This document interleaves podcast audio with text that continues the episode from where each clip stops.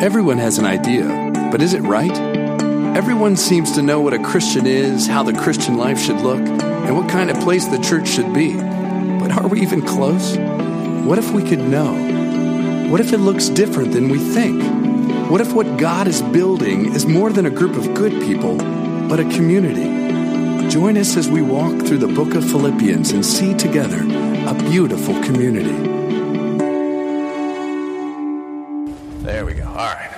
Technical stuff, you know. All right, so as you as you turn to Philippians, let me remind us what we're doing. Last time we were in Philippians, we heard Paul speak to the fact uh, that he wants his life to take the shape of the death of Jesus. He wants it to be uh, cruciform, cross-shaped, and what he meant by that was being so gripped by the gospel, so gripped by the free grace of God in Jesus, that he was willing to lay down all of his pride, his preferences, his prerogatives, his powers, his privileges, even, even not just lay them down, but actually use them to see other people flourish instead of using them to get for himself. And he wants to do that because that's what Jesus did. I hope, I hope we remember some of that. Uh, we were here last time. But you remember one of the things that we saw in that passage is that it is super easy for us as we come in and we see such a high standard, we see this high bar to go, well, that's, that's okay for Mr. Spiritual over there, but I'm me. Right? That's okay for super spiritual guy, for Paul the Apostle, I get it, he's, he is who he is, but I'm me. What about me? Is there hope that I can have that as well? So that's what we're looking at this morning as we look at what it means to live into that kind of beauty. So if you have your place in Philippians 3, our habit here is to stand in honor of God's word as it's read before the sermon. We're going to be reading Philippians chapter 3, verses 12 to 16. Okay? As we do this, let me remind us that this is God's word, friends. It is not something that we chose for ourselves. The church got together at some point and said, here's a good word to use. Let's use these letters, not some others. This is a word that lays claim on us, that chooses us. Hear it in that way. Not that I have already obtained this or am already perfect, but I press on to make it my own, because Christ Jesus had made me his own. Brothers, I do not consider that I have made it my own, that I have laid hold of it, but one thing I do.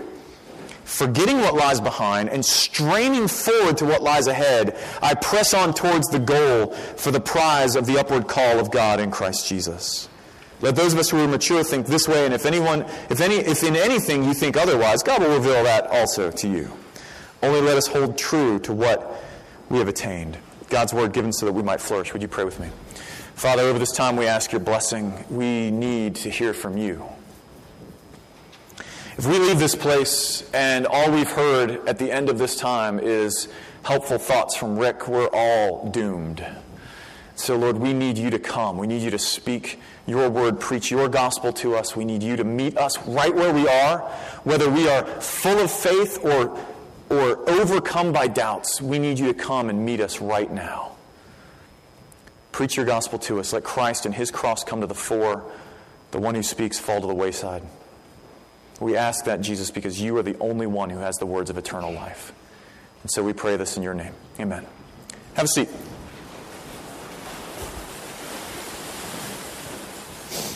Here's something I know about every person in this room, right? I know that we're a bunch of different people, but I guarantee you we have this in common. You want to be different, right? You want to be different. I don't care if you want to change the way you look, you know, um, you want to change a habit, you want to break, you have a self destructive pattern in your life that you know you should change, even though you don't really want to uh, you know, you want to be more generous, you want to be more prayerful, more whatever. And if you're not there right now, if you're like, no, I, you know, Rick, I'm pretty good. I'm good. But you probably have been there, and if you haven't, I'm going to tell you, you're going to be there at some point. We are people who want to grow. Change is something that we look for. And one of the things that can be most confusing about Christianity, honestly, is what do we do with change? Especially, you know, if, you, if, you're, if you've been in this church for a while or you've been in churches like this one and you, and you hear all the time about the free grace of God in Jesus, that it's not about rules, it's about relationship, uh, then and it's, it's difficult. How does change figure into that then? Doesn't that just mean that God's okay with me the way I am no matter what and I don't really have to change? This passage really does talk about change. So if you're a Christian here this morning, we're going to talk about how Paul thinks this happens. If you're not a Christian and you're here, good news for you is you can completely disregard everything I'm about to say. Okay? But you also get to listen in on, on what we'll talk about is like how, how as a Christian we think change happens. But here it is in a nutshell for us to work with this morning, kind of the phrase that's going to take us where we need to go. And that's this that where we are is not where we will be, but it can never be where we've been. That where we are is not where we will be, but it cannot be where we've been. Okay? There's an outline in your bulletin. If that's helpful for you, you're a note taker. There's a few of you. We have, if you're wondering in this church, we have, and if, if you're a Presbyterian, you know that, like, as Presbyterians, we don't do vocal response to sermons. I don't know why. We just don't do that. You know, you might be in some church, you can hear amen. You're not going to hear that in this church. Here's an amen. This is the Presbyterian amen. We write. And if it's really good, we do this. So we have some folks in this church who are note takers. We have at least a couple of you who are stenographers. That is awesome. You know who you are. Anyway, if you're a note taker, take that. If you're not, just leave it. Okay, you don't need it. Um, so if where we are is, is not where we will be, first we need to understand where we are, right? We need to get that. And that's what Paul gets us to right there uh, in the first part of verse 12. Look there now, because Paul says, Not that I have already obtained this or am already perfect. Okay? Not that I've already obtained this or I'm already perfect. The, the, the first thing we need to get to is the this, right? Because he says, not that I've already obtained this. So, so the this that he's talking to actually is about what he talked about in the last section. So if you have a Bible, you can look at the, the previous two verses. If not, it's right here. Go and hit me with that, Jackson. There we go. Paul says this at the end of what he just said, that I may know him. You remember that? Now, that's not just a, oh, that I might know about him. That was a, an urgent, like a, a, a, longing in his heart that I might know Christ, the power of his resurrection, sharing in his sufferings, becoming like him in his death, that I might, that I might by any means possible attain the resurrection of the dead. Paul's talking here about becoming like Jesus. And if you're a Christian here this morning, that's your goal, right? Our goal is to become like Jesus. We are to become like Jesus because we believe that Jesus is what we were meant to be. He is not only fully God, but he's fully and truly human, as humans were meant to be. So Paul's saying, I'm not there yet. You catch that? Paul's saying, I'm, I'm not there yet. Literally, he says, uh, that, not that I've obtained this or have already been made perfect. This verse is one of those verses that I love because it always makes me chuckle when I hear people claim that with enough faith, you can be perfect. Like, if you have enough faith, you can really attain this kind of holiness, this perfection. Da, da, da. I'm like, if it didn't work for Paul, I got no chance. You know what I mean? Like, if Paul, the guy who gave his whole life to see the gospel go forward, was willing to be beaten and all of these things, if Paul couldn't do it, I have no chance, all right? So, what, what Paul's talking about here is getting at the reality of every Christian in this room. None of us have arrived. Right? None of us have arrived. Every one of us is broken. Every one of us still struggles with sin. Every one of us is far from what we were created to be. And what this does is this pushes against that narrative that Christians love to tell, either explicitly or implicitly, that if you want God to love you, you have to be good like us. Right? If you want God to, be, to, to love you, to, that, that in fact the reason why God does love us and not other people is because we're better than them. Now, maybe we don't say that. You're like, I would never, I would never say such a thing. But it's what we mean when we tell people they have to clean themselves up to come and hear about God's grace in Jesus. It's what we mean when we say, well, if you want to if you want to get the grace of God, then you better come where it's given, and where it's given is, is in the nice churchy place where you're going to have to come and be a part of a churchy people. It's what we mean when someone walks in to our congregations or into our gatherings and they, they're not looking like the rest of us and we kind of give them that eye. What we're saying is you, you can't be here if you're not like us. God loves us because we're us. Or maybe it's the more subtle notion you know, on, on the one hand, it's, it, we have this view towards the outsider, but on the other hand, maybe it's a more subtle notion that it's not okay to struggle with sin if you're in the church, if you're a Christian. It's not okay to struggle with sin. Or, or sure, it's fine to say, I know I'm a sinner, but to actually confess actual, real sins to someone else? Whoa. Oh, well, then that's okay. That's not okay. We can't, we can't do that. Paul's saying, look, I haven't arrived. I still betray God. There's nothing wrong with you that isn't wrong with me. He's saying, Look, I know this vision that I've painted seems lofty. It is lofty. It's lofty for me too. So Paul is saying we are, that he isn't and that we aren't where we will be. But he also says it can't be where we've been. Look at the rest of that verse. He says, But I press on to lay hold of that for which I have been laid hold of by Christ Jesus. Now, I know in the ESV it says, uh, But I press on uh, to. Um, what is it exactly? It says to, to make it my own, but, but better is this, this kind of notion that helps get on the wordplay here. Uh, this verse is awesome because it says so much. And my job right now is to try and bring as much of that to bear as I can, so stick with me. As Christians, okay, again, remember, I'm speaking primarily right now to the Christians in the room. Everybody else can listen in. As Christians, we believe we've been rescued by Jesus, right?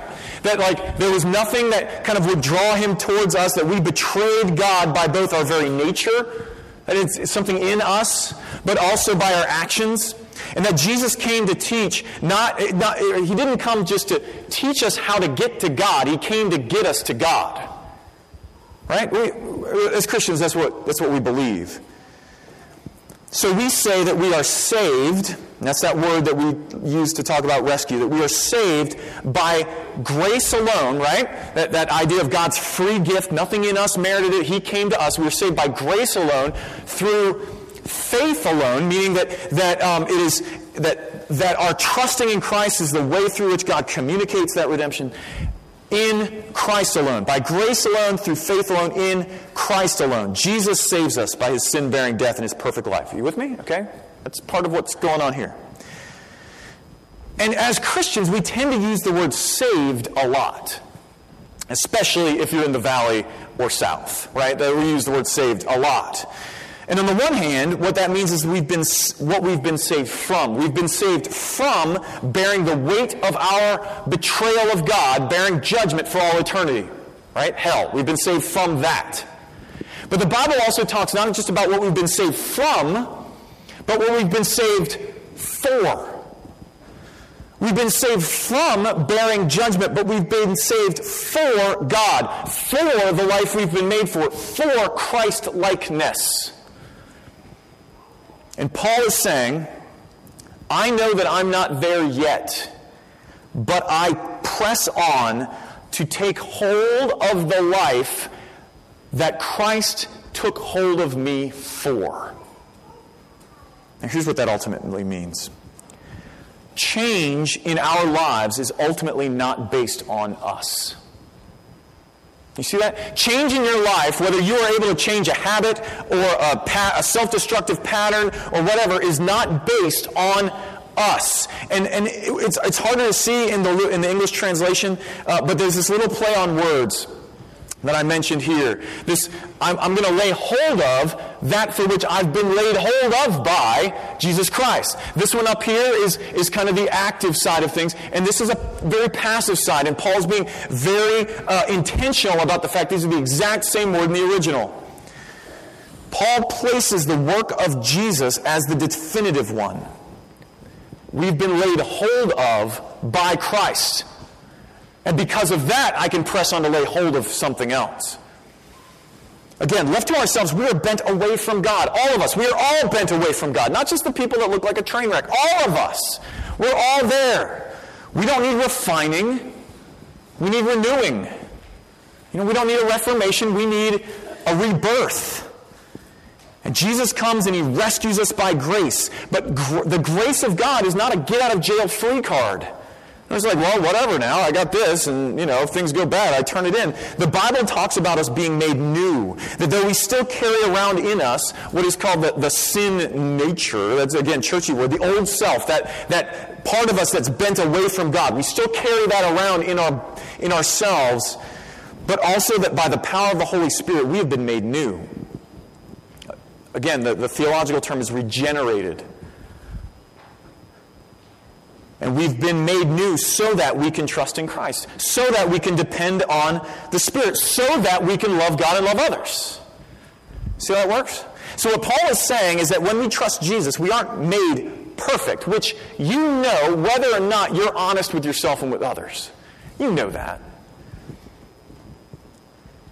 But we are made new to continue to press in to become what Jesus had made, has made us. In other words, we become, our change in the Christian life is becoming who we are. It's becoming who we are. We, we become who we have been made by Christ. So you see what Paul is saying? He's saying, we are not where we will be. We are not where we will be. But that only touches part of things. Let's flesh this out with where we're going. Look down at verse 13. Paul says, Brothers, I do not consider that I have made it my own. But one thing I do, forgetting what lies behind and straining forward to what lies ahead. Stop there. Paul repeats again, Look, I haven't arrived. See that? Brothers, I don't, I don't consider I've already done this. Saying, I, I, haven't arrived. Let me say it again. I haven't arrived, but one thing I do. You know, why, why, does he, why does he repeat this again? Okay? Look, Paul's not just kind of spinning off the top of his head. He wasn't just kind of like sitting down writing stream of consciousness. He's a very careful thinker. He does this because you and I have this tendency, again, to think when we see, here's the bar up here, and we go, yeah, that's cool for you, man, but I'm just, I'm just me. I'm just me. I, I can't get at that. He does this because we love to make excuses, and you know what I mean. Most of us tend to look at where we are and hear about people changing, and we think, well, that's great for them. That's great for them. But we're different, right? We're different.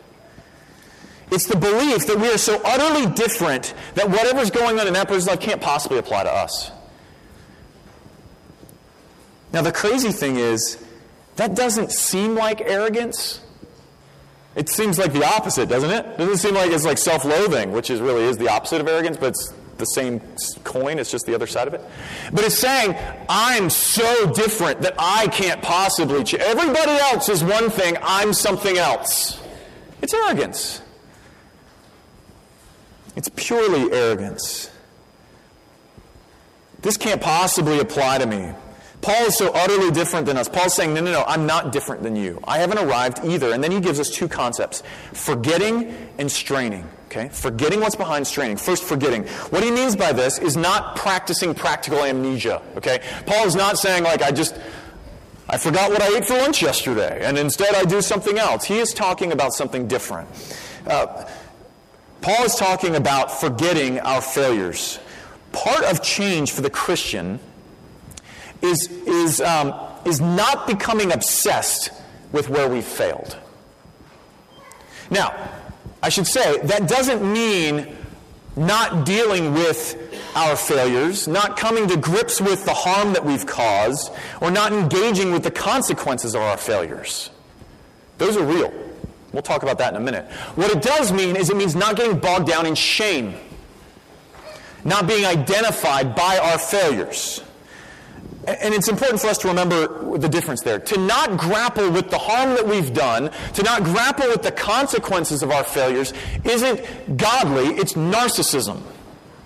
That's what narcissism is. Textbook. Look it up. DSM 4, 5 now. It'll tell you. That's, that's basically textbook narcissism. That's asking everyone else to pretend like we didn't actually do it. We call that lying. Okay? What this means, what Paul means, is is refusing to be so focused on the failure that we give our failures more power than the gospel. It's refusing to give our failures more power than the gospel.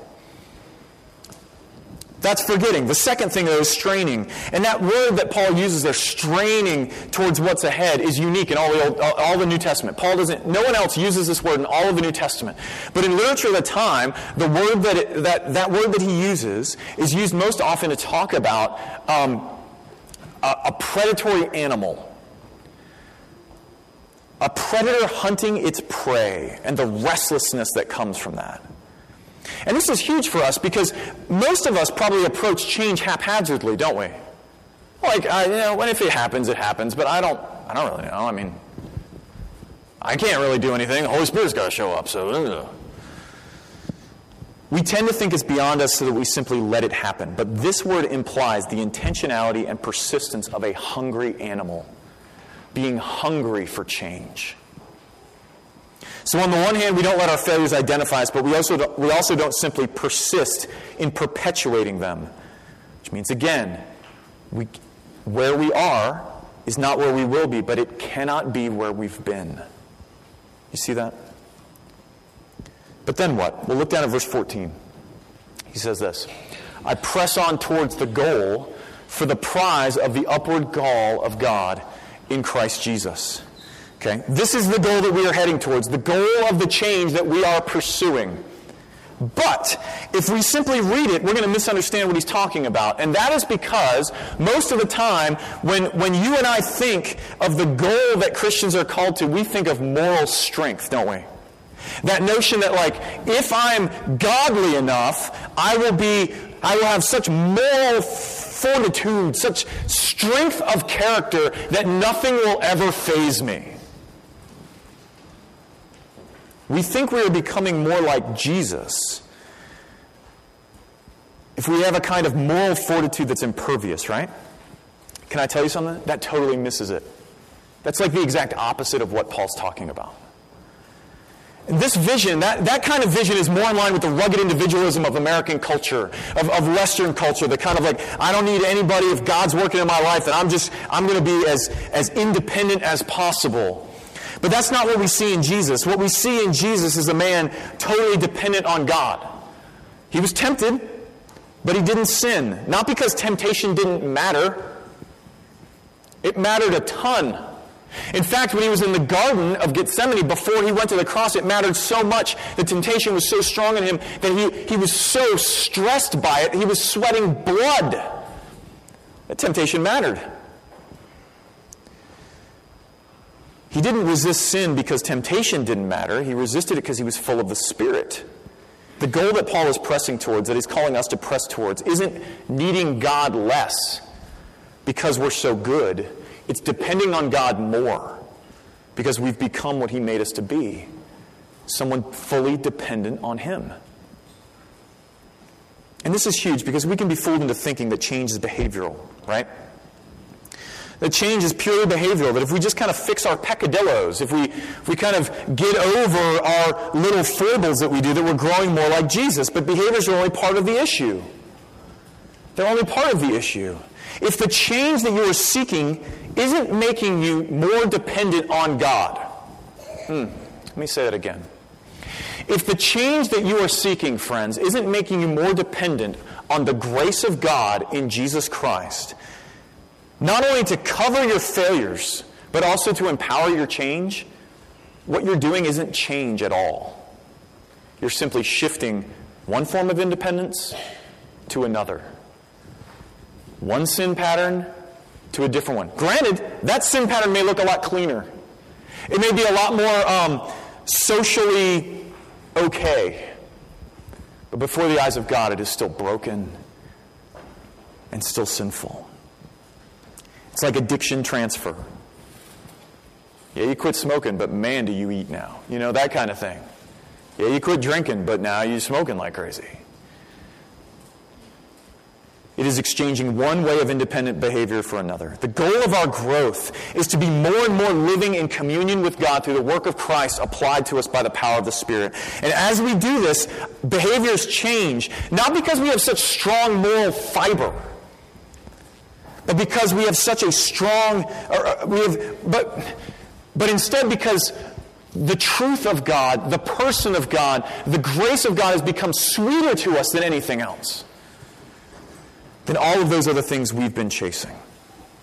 Okay? But how do we do that, right? How do we get there?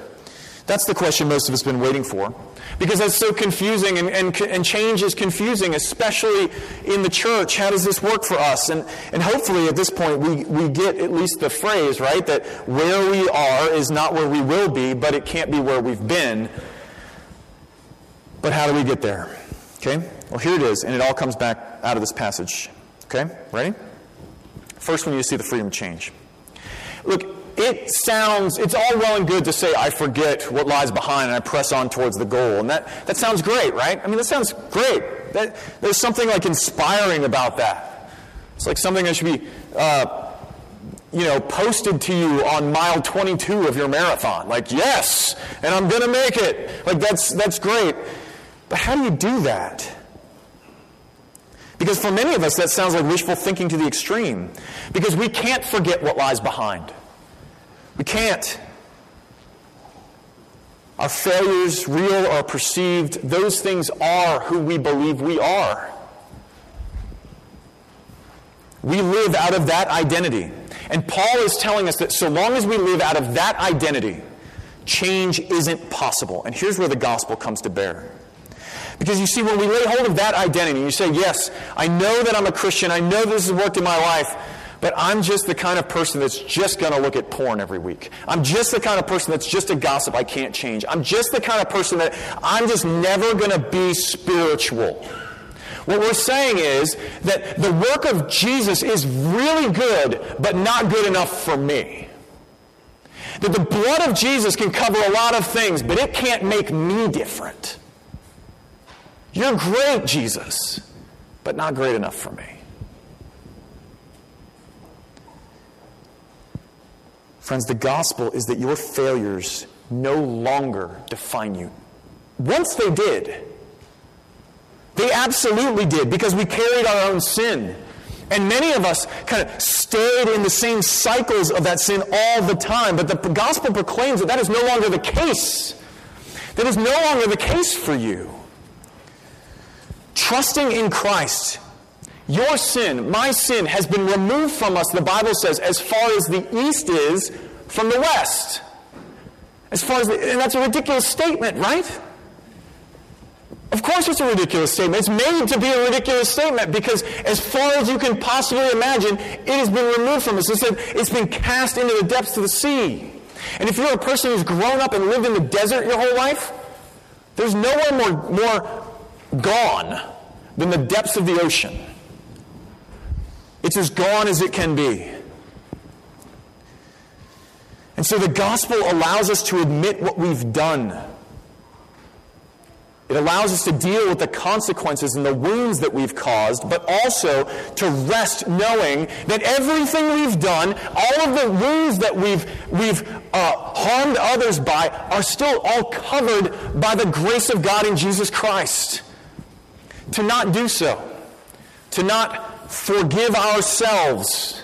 As many of us struggle to do. I know God forgives me, but I struggle to forgive myself. What that is, is to say, I have another God, Jesus, that you cannot reconcile me to.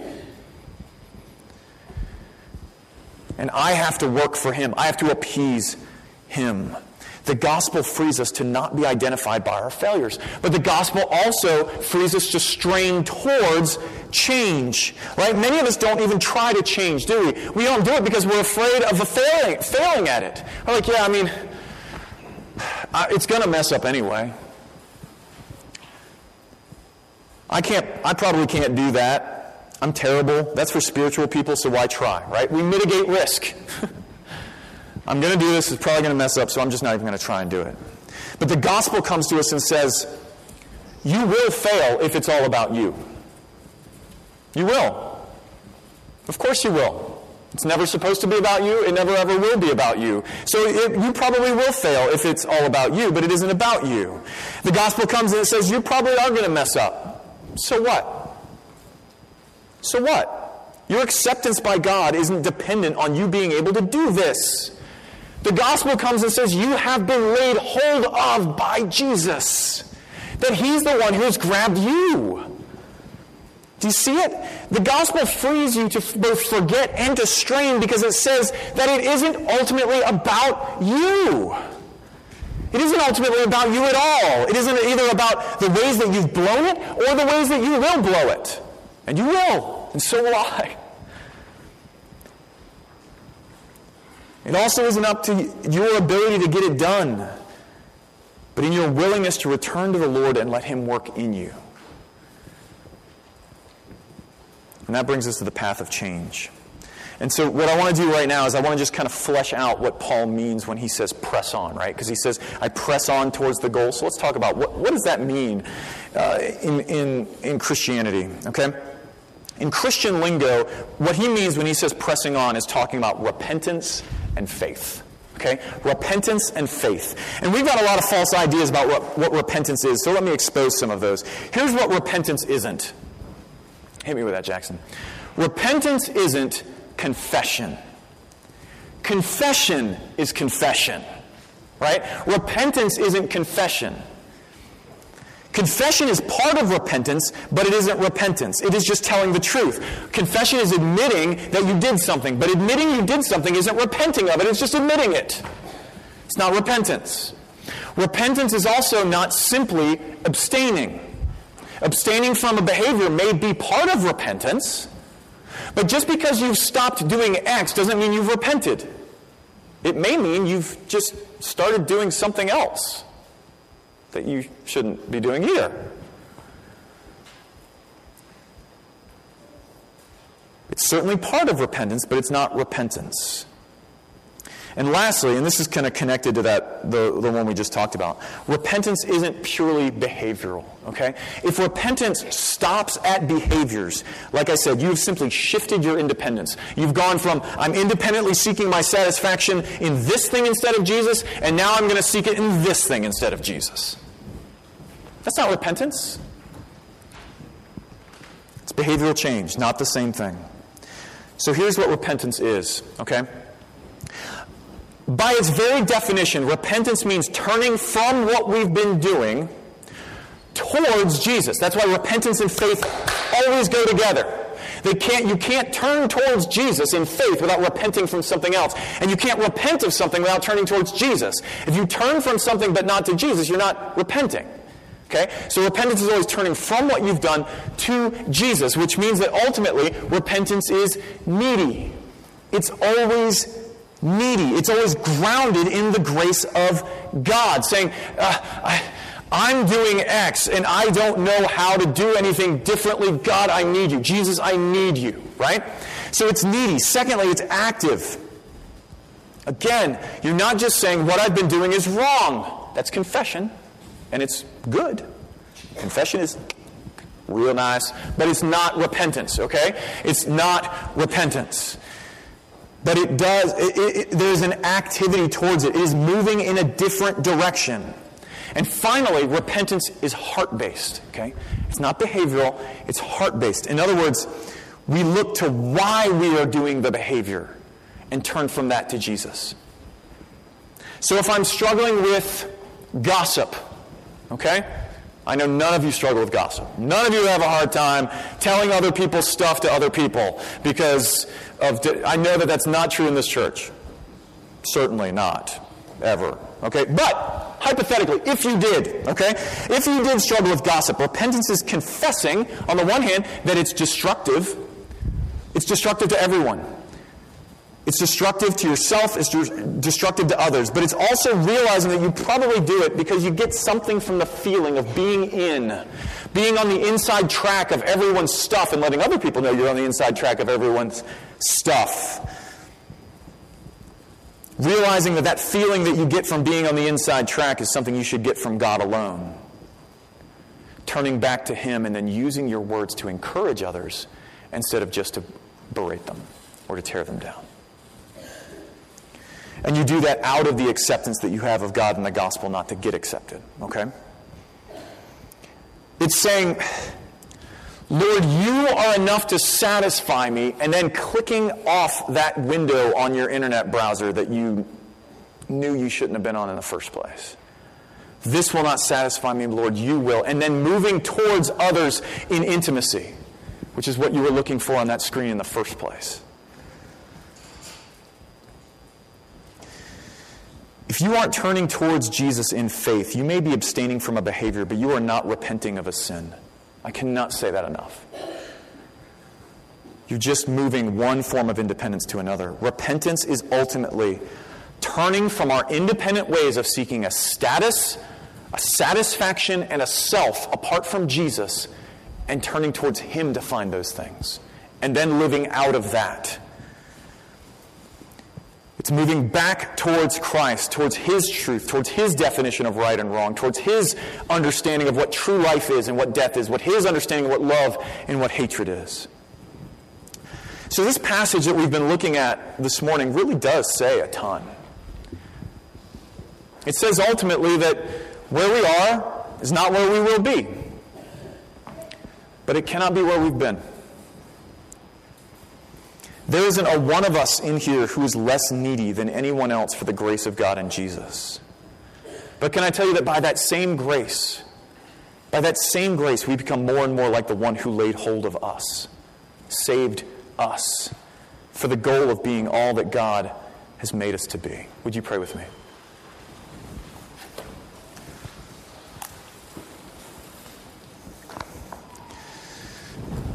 Lord, I, I know myself and i am pretty sure I'm not that different from my friends here. And so I pray that you would help us right now. That we're, we're probably coming up with tons of excuses why we can't do that, why we're different than everyone else, why we're special. Maybe it's specially broken, maybe it's specially uh, independent, not very needy. Both of those ways of looking at things, Lord, deny the work of Christ. And so I pray that you would, by your Spirit, work against those things. That you would come to us right now and help us to turn from our independence, whether that is independence in saying that I'm too bad for Jesus or independence in saying I'm so good I don't need him. And instead, that you would help us to turn from those things to you. We can't do it on our own. Lord Jesus, you are our righteousness. You are our satisfaction. You are our atonement. And so we come and we ask that you would, by the Spirit, be working in us even now to make us more and more yours. And we pray that as we do that, that change would be normative in our lives. That when we, when we stumble, that we would turn back towards repentance and faith, not just towards trying to set up walls or trying to set up fences or trying to set up accountabilities to keep us behaviorally different, but you would help us to turn in repentance and faith. Lord, make this church marked by that. We can't do this on our own. So, Lord, we ask that you would do this for your glory's sake and for our good. We ask it in Christ's name.